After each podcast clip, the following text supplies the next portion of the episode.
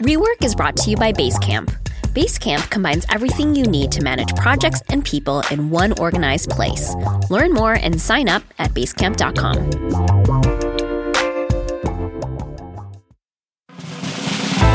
Happy New Year and welcome to Rework, a podcast about the better way to work and run your business. I'm Shaun Hildner. And I'm Wailin Wong. In the spirit of a new year, a fresh start, and welcoming our listeners back to the show after our holiday hiatus, we wanted to do an episode about how companies onboard new employees.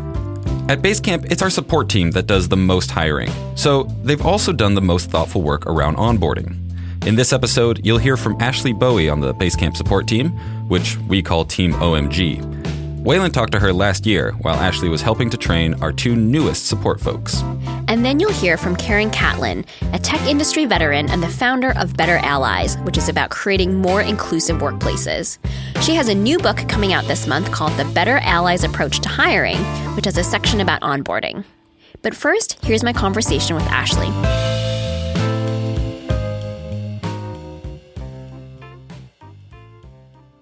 My name is Ashley Bowe, and I'm on the support team. I've been uh, on the team for two and a half years. Okay, that was going to be my next question. Was mm-hmm. I couldn't remember when you had joined because it seems yeah. like you've been here for a long time.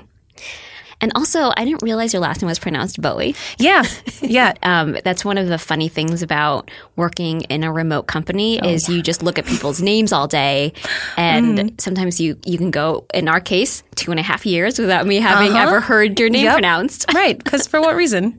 who who was saying that? Um, yeah. So it is Bowie. I think we may find a way this year to put down any other mispronunciations that we just aren't necessarily feeling emotional about, but would just like to put the accurate information out there. So you've been here two and a half years. Mm-hmm. Can you tell me about your own onboarding experience? We'll use that as a baseline. Elizabeth is someone else on our support team who's been here about three and a half years, I believe. And she um, put together these modules. We were able to follow different themes for different days maybe day one is more about the company and its history, and then maybe day two is more about our team specifically and our team's history. And then we'll go through different product lines. So it has some type of organization to it that hopefully just flows into figuring out your whole job here. Yeah. So is it pretty standard operating procedure now to have three trainers for every, let's say, two new support folks? Is that usually the ratio? I think so. I think so now. Yeah. Because um, we found that then we can manage our own, you know, like the daily workload, because I think that's probably the most challenging part is trying to figure out if we hire when it hurts, then it's already hurting. So feeling understaffed, feeling that pressure, and then also trying to do your usual of getting people the right information in a timely manner in a human way. So all yeah. of that can be a little challenging. Because if you're a trainer, then that's mm-hmm. time spent out of the queue, it which is, leaves yeah. the the rest of your colleagues doing a little bit more in yeah. the in the email queue, right? Definitely. And so we we kind of adjust our expectations. We definitely talk before, during, and after, and try to remind each other to hydrate and um, get up, stretch. Don't forget that you have legs. And if you are starting to feel like, man, this conversation with this person is not going the way that I anticipated, we give each other the space to say, this customer may benefit from the voice of somebody else. We did that a few times this week, and it has, it's been live examples for the new hires of exactly how great things can work out. like we've gotten all those cases that we've brought up this week resolved really nicely. What is the value of in person training? Oh, man, it is so valuable. I think one of the biggest issues with remote working has to be figuring out tone uh, of the other person. Is that how they write all the time? Does that is that match exactly how they sound? So if I meet them, is it is it um, a true match, or does somebody write differently than they speak, which is super normal? so li- likely yes. So figuring out how somebody um, operates, we can reduce a lot of the anxiety of like, shoot, are they mad at me? to no, we've all we've talked about this in person where we could feel each other's energy and really hear that it's going to be okay if you have questions. Don't feel ashamed about questions and the more that we can establish like that trust and uh, communication safety. I think we call it psychological safety in person. We find that it just feels so much better for everyone in the long run. Do you know how the team settled on two weeks as a pretty good time frame for training? Yeah, I I think we there used to be three weeks. Um, so I remember a few of us were training in Chicago. I think Tony came from Australia and James came from Berlin um, for a huge three week training. We narrowed it down to two, I think, after we realized that three weeks is a long time. three weeks is a long time to be living out of a hotel. Um, I know eating out is really an incredible privilege, but sometimes you're like, okay, I think we just need to. Whew, just need need a little break here. I Need a fast, or I need a home cooked meal, or something like that. So week three for us has turned into going back home, figuring out that home setup because now you've kind of figured out like what it is to work remotely a little bit. You've met the team, so there's a certain level of comfort that we gain from two week in person training, and then that third week is like, okay, how do I apply this to my household? How do I leave every day? How do I start every day? So it's getting into that routine. And so we cover all of that in training. Um, and the materials are forever in Basecamp. So that's not like, you know, training is done. You're set free, you are set loose. It's not very sink or swim anymore. It used to be a little bit difficult. And with the modules, are these written documents that are stored in Basecamp? And how do you go through those documents during the, the week? Yeah, so they are set up into, I think, five major groups is what we have this time. One, just basic computer setup, making sure that everything that we need for our, um, from a security standpoint is set. Everything that you need to answer a customer's question is all set up.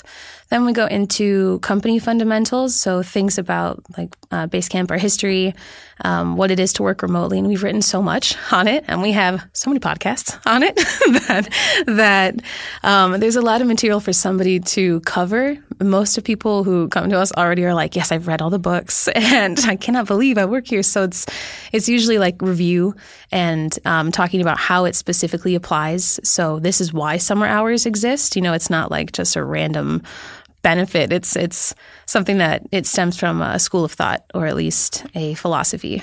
Um, so we cover company fundamentals, our team fundamentals, so things about how how we're structured, um, how we came to be, why we set up like this, and where we're really coming from. So they get an idea of of this is not just like a quality support team. This is we also have a history and it's important that you understand where we're coming from and how we're evolving and where where you can help shape where we can go.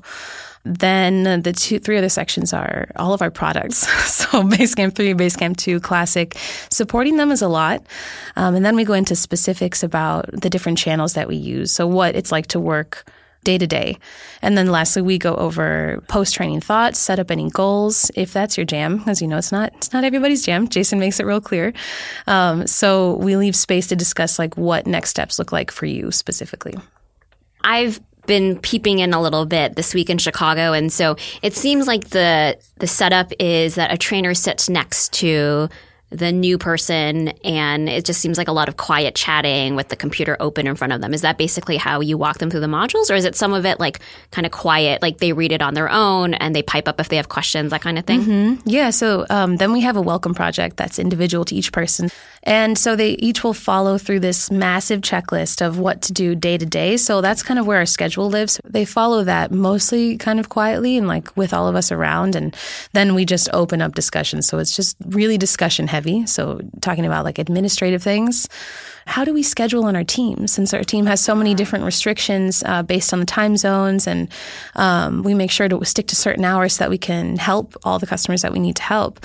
So how do we respect that and respect our boundaries? And then it becomes more of like a, a psychological and philosophical conversation. So we allow for those to just kind of go on their own. And then we have things that they definitely need to check off and read or be sure that they understand I really like that there's room for discussion around even some of the small logistical things mm-hmm. because I think in a lot of jobs, especially for younger employees, let's say, that can be such a minefield. I think it might have been Shaun who admitted on this here podcast a while back that at one of his first jobs, he didn't eat lunch for a week because yes. it's like he was never told. Mm-hmm you know, this is kind of the deal around lunch and when you can take it. And yeah. like, I guess yeah. no one, you know, like if no one invites you out on that, on those first couple of days, it's like, then you're like, I'm terrified. I can't leave my desk. right. I might as well work. And now you're like, well, it's been a month. I don't want to ask. exactly. so, we're like, where's the bathroom if no one shows uh, the bathroom? Yeah. And we don't really have that here because mm-hmm. we're remote, but there's certainly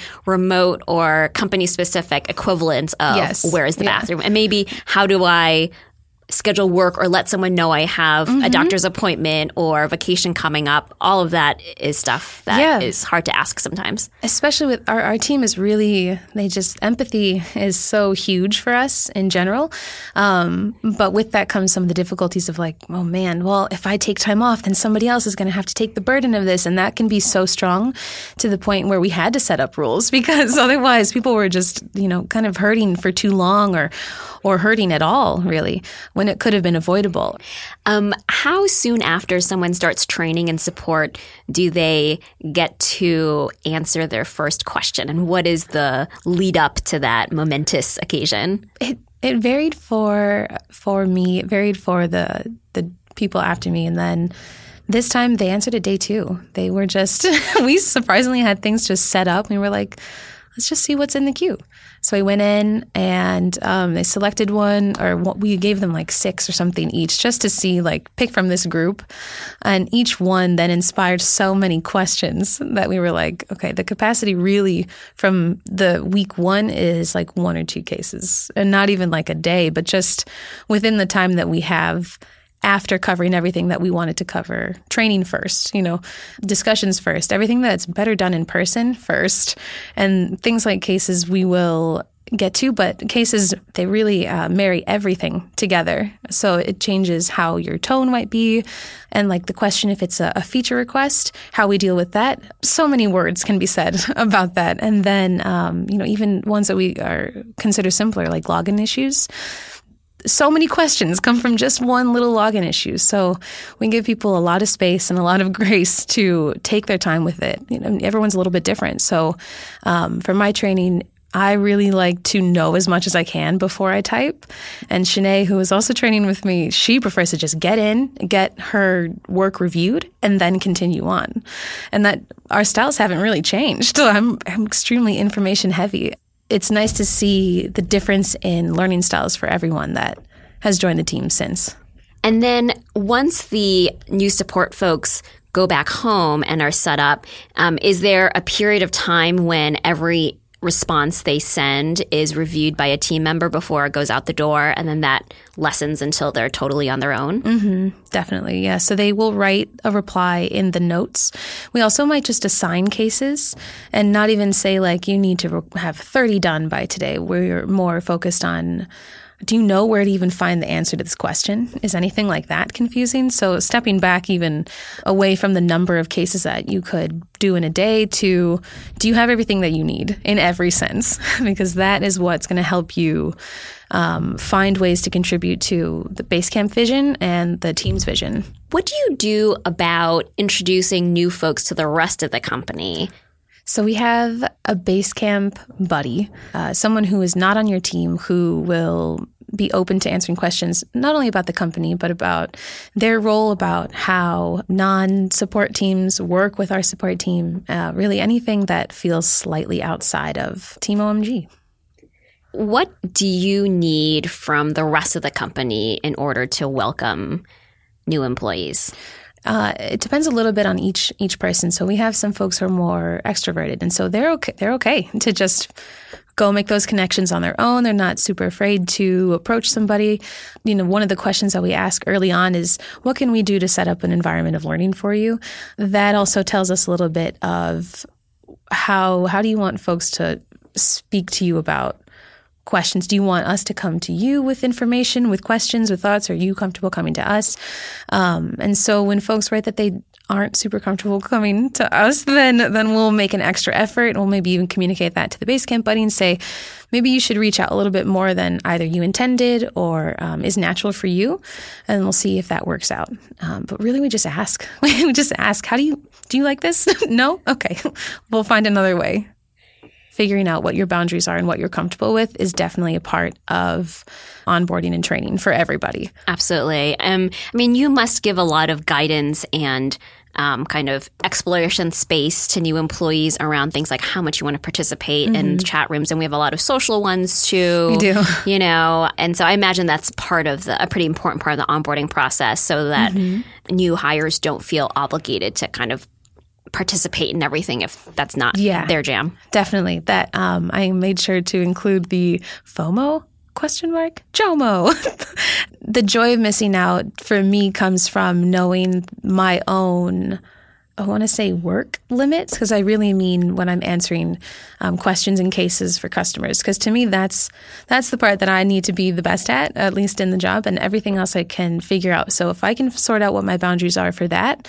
and that's kind of what we encourage. Like, do you everything you need to do this aspect of your job that needs to be figured out first. And then once you know, okay, maybe if I'm taking too long on this case, I can put focus mode on and I can take a step away from the very fun social parts or, um, you know, I want to chime in on this particular feature question that we are all discussing. Um, we need to figure out first where, where are you comfortable? Are your levels okay there? And then we'll uh, start to talk about what limits are okay to set, which ones might be like, well, then we, we don't really know you at that point. So maybe we, if that becomes an issue, then it's less about the person and more about do we have the right amount of people working? Are you feeling overwhelmed? Like we can we can find the true uh, root of the issue instead of putting it on someone about their habits. You know, it's likely not it because yeah. everyone has really wonderful intentions here. And I think when you start off that way, then it becomes easier to question the system that we built around us than it is to question the person's like validity or anything like that. Absolutely. Um, one last thing, can you talk about the glossary that you came up with? Because that's new, right? That's yeah, new for your team yeah. training. Yeah, it is. It is. Um, that is a fun one. I really like it. It started yesterday, actually, with uh, someone. I think I said Wibble to Jabari, to someone who came back into the room. And that is the live embodiment of what we do in our team campfire, where we say WB or we'll type out Wibble or Wibs.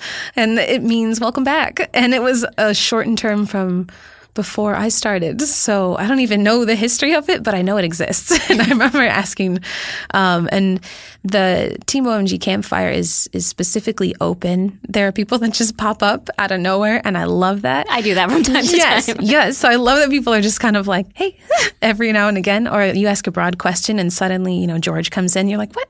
I didn't know you were here. Hey, Wibble. Um, so we decided to just kind of put them all in one spot since we have um, EOS. We have everyone on support, and I don't want anything anyone to feel alienated by the strange language that we're using. Um, so we wanted to make sure that people didn't feel uh, excluded by that. It's not just our team, it's really just this space that somehow has created this amount of glossary terms. Yeah, it was great because uh, I read it, and some terms I recognized just from having looked around in your campfire, but other things I was like, oh, that's fun. I didn't know that was mm-hmm. something that mm-hmm. happened, you know? Yeah, so, definitely. yeah. I like putting tribal knowledge into a space where that everyone can access because it just makes it there's so much there's so many nuances and so many quirks and when those aren't recorded then i feel like they are either lost um, no, I just feel that they're lost, just lost. right. And again, like you said before, you want to be inclusive and not mm-hmm. have someone show up like in a chat room and be like, I don't understand these, yeah, these inside words. jokes and these yeah, words they're using. Mm-hmm. Right. It's the opposite of what we wanted. So exactly. Wanted to make that very clear to people. After the break, we'll zoom out and look at ways all companies can be more inclusive in their onboarding process, especially when it comes to new hires from underrepresented backgrounds. But first, let me tell you about Basecamp. Wailin, I'm sure you remember a good friend of ours ran for mayor of Chicago last year. Well, guess what? He used Basecamp to manage his campaign. I'm Neal Sales-Griffin, and I ran for mayor of Chicago in 2019. I, from the jump, launched my campaign with Basecamp fully integrated. So all of my team, all of our volunteers, everybody we got involved touched Basecamp at some point. So unlike a lot of the other candidates that had office space and more resources, because we had such limited resources, we were able to use this technology to scale out our volunteer base and our core uh, team members in a way that we would have never been able to if we had used something else. Yeah, I mean, Basecamp is just like it was a core element to us operating a remote campaign. Basecamp combines all the tools teams need to get work done in a single, streamlined package. With Basecamp, everyone knows what to do, where things stand, and where to find the things they need. What can Basecamp help you accomplish this year? Learn more at basecamp.com.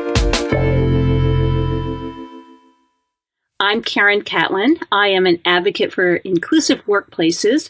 And what that really means is that I do a lot of leadership coaching for women as well as people from other underrepresented groups. And I also am an author and a public speaker. Karen spent 25 years in the tech industry as a software engineer and later as a vice president of engineering at Adobe. She became a mentor and advocate for women at her company, a role that led to her starting a leadership coaching business. I have to tell you, like, I soon realized that even like if I were the most amazing leadership coach on the planet, and I was so helping my clients grow and thrive in their careers, they were all facing challenges because regardless of what company they were working at, the closer that you got to leadership roles and the CEO, just the maler and paler their organizations were. And so I started exploring well, I can help women all I can, but really I want to help the men who are in power and men working in tech realize they had a role to play also to create more inclusive workplaces and create places where my clients, frankly, could thrive and do their best. While my initial focus was supporting women, I soon started realizing that, oh my gosh, women are just part of the focus that I should have on creating more inclusive workplaces. It's not just about women having a seat at the table, but as I started to explore and understand this better, certainly people of color, people of different sexual orientations, different abilities, different ages. I mean, there's so many ways that this manifests itself that people are not getting ahead and not basically not having the meritocracy experience that I think many people who are in positions of power and privilege in our industries think we have. With these realizations, Karen broadened her work from leadership coaching to allyship and inclusive workplaces what does anyone do these days if they want to change the world? You know, step one, you create a Twitter handle. So that's what I did. I created an anonymous Twitter handle about five years ago called at Better Allies. And my goal with this Twitter handle was just like, I'm going to break it down. I'm going to tweet simple everyday actions anyone could take to create a more inclusive workplace. Do people just not even notice when the women like are interrupted in a meeting and can't get their point across? Or do people not even realize that there's a pay inequity and you know what's going on with that and you know what we could do about it? So my tweets were simple like i will notice when interruptions happen in the meetings i attend and redirect the conversation back to the person who was interrupted. Or you know at our next all hands meeting i'm going to ask what we are doing around pay equity. So simple things that really anyone working in a in a company, again, small or large, could do. And then I have to admit, I got at some point, I got a little snarkier with my comments um, because there was just like stuff happening. I just couldn't believe it. You know, a few years ago, much press, I'll call it press and media, was focused on what was going on at Uber and how Uber was not very inclusive in a number of levels. But just one of those examples was the fact that they weren't buying the team jackets in oh god those leather sizes. jackets so, i will remember that forever. story forever forever right forever. forever. i know and it was all because of the price the women's jackets because there weren't enough women to get the bulk discounts the women's leather jackets were going to be too expensive so they only got the men's sizes and so you know i see that and i i tweet something like you know when we buy team swag i make sure we offer men's and women's sizes for example um, you know, I'll say something like that, and then you know, like unlike Uber. um, and then I'll just like pile on Uber for a second. You know, it came out that Travis Kalanick was using the nursing mother's room in the office for his personal phone calls when he was still CEO. so that's like another one of those things I'll never forget. Um, and so when I read that in the news, I go over to Twitter and I would tweet, you know, I don't use the nursing mother's room for my personal phone calls, you know, and then I would like be the snarky part, like unlike at Travis Kalanick or whatever his handle was or is. So, you know, I would build these cautionary tales basically and turn them into everyday actions people can can take to raise awareness, not let these these situations kind of go unnoticed or fade kind of into the Twitterverse, uh, never to be seen again. But I, I wanted to make sure that these things were um, kept alive and circulating, and people had more awareness of some of the things they could be doing. Baked into the idea of being a good ally has to be the recognition, this first step that you want to be a better ally, right? Yes, sure. So it's kind of about building awareness from almost like first principles, I guess you could call it. And there's so many people that I interact with so many people being so many men who say, you know, of course I care about diversity and inclusion, but, and this is the next thing they say, but what am I supposed to do? I'm just a software engineer. I'm just a PM. I am just an intern. Does, you know, there's some excuse people make, like, what am I supposed to do? And that's what I'm trying to combat is making sure that people are aware there are things that they could be doing, like, you know, the next hour at work, there's probably something they could do. And so I had wanted to talk about onboarding, which you mentioned was going to be an entire chapter in the upcoming book that you're publishing. And I wanted to start maybe with kind of a bigger philosophical question, which is how have you seen onboarding fit in or not fit into the bigger conversation? Like, do you feel that the conversation around allyship has touched on onboarding, or is it kind of like a neglected area of allyship? Probably neglected. I'm not seeing a lot of conversation, but that said, there are some great things I've been able to curate for my next book. Curate in terms of the things people are doing with onboarding. Um, here's one example. I heard about a company that had a goal to have a very diverse intern class come for the summer. And what they did with this very diverse intern class during the orientation meeting, like their first day on the job, they had all the interns together and they told them that here is the interview process all of you followed. All of you had to pass this rigorous interview process. And we are so excited that all of you passed it and that you took our offers to join our company. And here's why I love this because that intern class was full of people of color, men, women, probably non binary as well, because it was such a diverse class, some of them might have been looking around thinking, oh my gosh, I don't look like the majority in this company. I must have only got here because they want to hire more people who look like me. Mm-hmm. And by in the orientation saying everyone had to pass the same bar, the very, same very high bar, the um, person I was talking to, a woman who led this orientation, she said, you know, I could see the people of color in the room and the women. They, they like visibly relaxed when i said those words. So they realized and helped this help these interns realize that they aren't the diversity hire. They aren't tokenized. They are just part of this very rigorous process to bring them on board. And that helps with the onboarding because that helps them all feel like I, I shouldn't feel that imposter syndrome. I shouldn't feel that other people are more qualified to be here. I'm just as qualified as everyone else, and I'm going to, you know, show up and do my best work. So I love that approach. Now, another example, which is kind of building on that, is there was a software company that had a very specific goal to increase gender representation at their company and bring in more women. And what they made sure is that every hiring manager sat down and you know welcomed their new employee, whether you know regardless of what gender. Um, they welcomed their new employee and told them like again, here's the process we followed. We are so excited you're here. And for the women, they made sure that every woman knew about what the goal was and how the same rigorous process was applied to the interview process so that again the women didn't think oh I, the, the bar was lowered for, for me or the women didn't just hear about this goal like around the proverbial water cooler and start wondering, is like, uh, was I part of that program? Am I only here because they had a goal? No, it was part of an overall hiring push. And again, the bar was set at the same level. So I love that those, those two stories about onboarding best practices to get ahead of what so many people do here if they're working in an environment where they aren't part of the majority, the norm, they might overhear someone saying, well, she's just here because she's a diversity hire. Or something maybe even more explicit to them, like you're only here because you know we had a goal to diversify the workforce. You want to get ahead of that. Right. I love that because even if it's not the kind of workplace where you would hear that kind of um, gossip or that kind of malicious talk around the water cooler. I think, you know, the research has shown and, you know, the experience of people speaking about this has shown that um, this is kind of like what you're internalizing anyway when you come from that kind of background and you join a company where most of the people don't look like you. Mm-hmm. Um, so I really like that it it takes making it explicit to say you belong here. Right. Exactly. You made it. Mm-hmm. And it, I, I, could see a lot of companies being like, well, we don't need to say it because we hired them. So obviously they know that they deserve the job, but that's shown not to be the case. Um, exactly. Right? Exactly. Yes.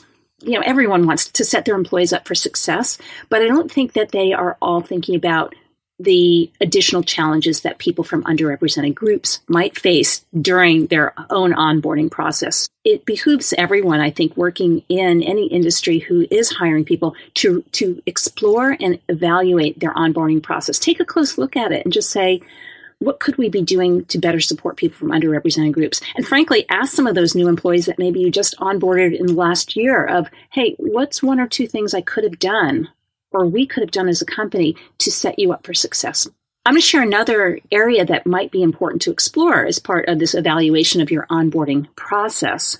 Many companies, and this is definitely true here in Silicon Valley in the tech industry that I am uh, kind of around, I, I, live out here in Silicon Valley. Um, so many tech companies have a mentoring program. So new hires get a mentor, a mentor on the team who will show them the ropes. And ongoing. You know, I'll review your first code check ins or whatever that might look like for whatever work that they are doing. And that mentoring uh, approach is amazing. It is, it's great, it's solid, it's strong, it's a best practice. Yet, there's important research to be aware of in that because of Me Too and since Me Too, so many men are stepping away from mentoring people of excuse me mentoring women. More men than before the me too movement started. Men are saying i don't feel comfortable having meetings alone with a woman or mentoring a woman um, alone because there could down the road be some rumors started or accusations that come up that this was more than just a business relationship. And so i'm not even going to go there. I'm going to step back from those conversations. And if a man for example is assigned to be a mentor for a new hire who's a woman he might do the bare minimum of like getting her up to speed, get, you know, whatever that might take. But is he going to go to the next level? Is he going to pull back from those kinds of relationship building activities, which frankly are so important for someone feeling like they belong in an organization? It's just a question to ask is that happening? Are, are the men that you want to mentor new employees pulling back from those relationships and only doing kind of the surface level mentoring? Or are they really getting into that next level of relationship building? If I were leading one of these onboarding programs, how would I address that? Well, I would probably just raise awareness. Here's the data, and here's how it could impact a new employee's experience joining our company. And let's have a discussion of how we can make sure that's not going to happen here. Do you have any tips around how new folks should be introduced to the rest of the company, uh, whether it's some kind of icebreaker thing or like a welcoming memo, or if there's a regular all hands meeting, the way that they're introduced. Because I've heard all different things, and I, you know, and some people might not feel really great being like put on the spot, but you obviously want to be welcomed in some way. Do you have some tips around easing people into into a workplace and introducing themselves, especially in like larger settings? Um, I was just noticing on Twitter, someone was mentioning, like, you know, it's, it's something about, you know, we're welcoming our new employee, blah, blah, blah, and their pronouns are, and they mentioned the pronouns. And someone on the team replied, Oh, wait a second. I thought I was coming to this company and I wouldn't have to deal with politics. And the Twitterverse kind of exploded at that and said, wait a second, being inclusive has nothing to do with politics. Asking or mentioning someone's pronouns has nothing to do with politics. This is just like, you know, being respectful of how they want to be called. It's like asking someone what their name is. You know, it's just that type of thing. It's like an everyday interaction. So I do appreciate asking about pronouns or mentioning people's pronouns and, and just normalizing that culture that even for people who might look like the pronoun that they identify with, that it's good to just normalize, like, here are my pronouns. Another thing I've seen, and I, I was um, speaking, invited to speak at a company's all hands meeting recently, and it's a company of about 200, 250 people, startup. And before I spoke, they had their normal all hands agenda, which included welcoming the new employees from the last month. And what they did for their environment is they had every new employee, you know, introduce themselves, um, say a couple words about themselves, and then share a book that has like a favorite book of theirs. Um, and I believe they were all nonfiction, like business related books. So I think that must have been the theme. But what they do is they must give each new employee a budget to buy your favorite business book or professional development book and come and share it at the all hands and just share this is my favorite book because of these reasons. And then the book gets placed in the company library. Um, I thought that was very inclusive, although as I'm thinking about it, there are going to be some people who uh, might not feel at all comfortable doing that um, and speaking. There are options for being inclusive. And then maybe for the people who like that just not inclusive or not comfortable for, is maybe there's a, a second option that people could choose. I mean, it seems like a lot of this comes back to options. Like we're saying, if you're going to have a social activity, don't make it all about alcohol. Be mindful of people's preferences around that kind of consumption. Being mindful of the way uh, that people's personalities are and whether they want to share something big in a group um, or they don't.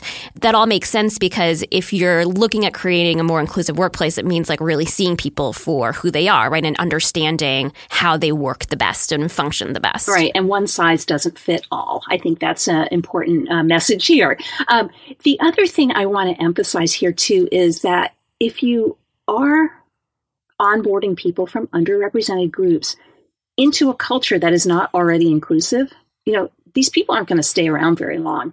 So I would say that step one, and this gets back to how we started this whole podcast, step one is not your hiring process at all. It is actually looking at your culture that you have today and making sure it's inclusive so that when you start bringing in more people from underrepresented groups, the process and the culture that they are joining is already inclusive.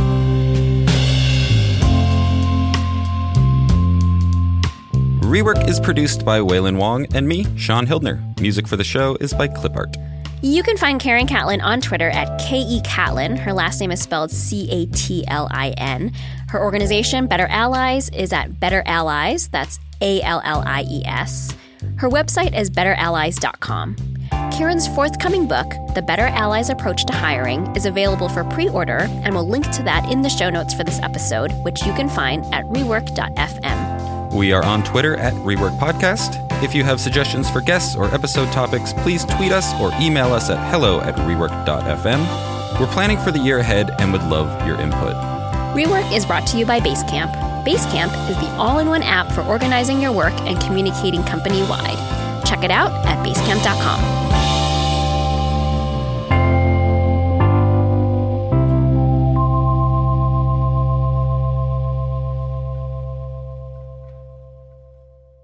Sometimes I pop into the Team OMG campfire and have no idea what they're talking about. So, can you maybe read some of the uh, glossary terms for me? Yes. Um, Brock, B R O C K, is taking a break. I take a Brock. Brock. Um, consoling is working in the console. Okay. Oh, here's a good one. Discos is an abbreviation for the discount mailbox. So when customers write in requesting, I think it's either like an educational or a nonprofit discount, Sure. it gets funneled into a special mailbox. And um, they call them discos. Oh, I like that. Like I had to deal with like 30 discos today. Exactly. Or sometimes they'll be like, okay, I'm going to hop into discos. Um, and so that was uh, coined by Shanae. Of course. Um, Jabari has a special nickname, Which is? Gentleman and a Genius. Oh. Very apropos. Can confirm he's both of those things. This one I really like. Um, he's fine. Variations include they're fine, or she's fine, whatever. And it means he's not fine. and um, there's a screenshot here in the glossary of this exchange between Ashley and James, where James popped in and just said hello with a lot of O's. And then someone else um, responded saying, Hi, James. Sorry you had travel woes because I guess he was back after some ordeal. And Ashley just posted saying, He's fine. That's fantastic. Uh, what else? Um, oh, this one I really like. Um, it's just sandwiches, and that means it's not a big deal. It's not the end of the world. And that comes from Chase, who is a longtime member of our customer support team and used to manage a deli. Right. We actually right. interviewed him about this in a really early episode. Mm-hmm. And yeah, so it's just sandwiches. It's just sandwiches.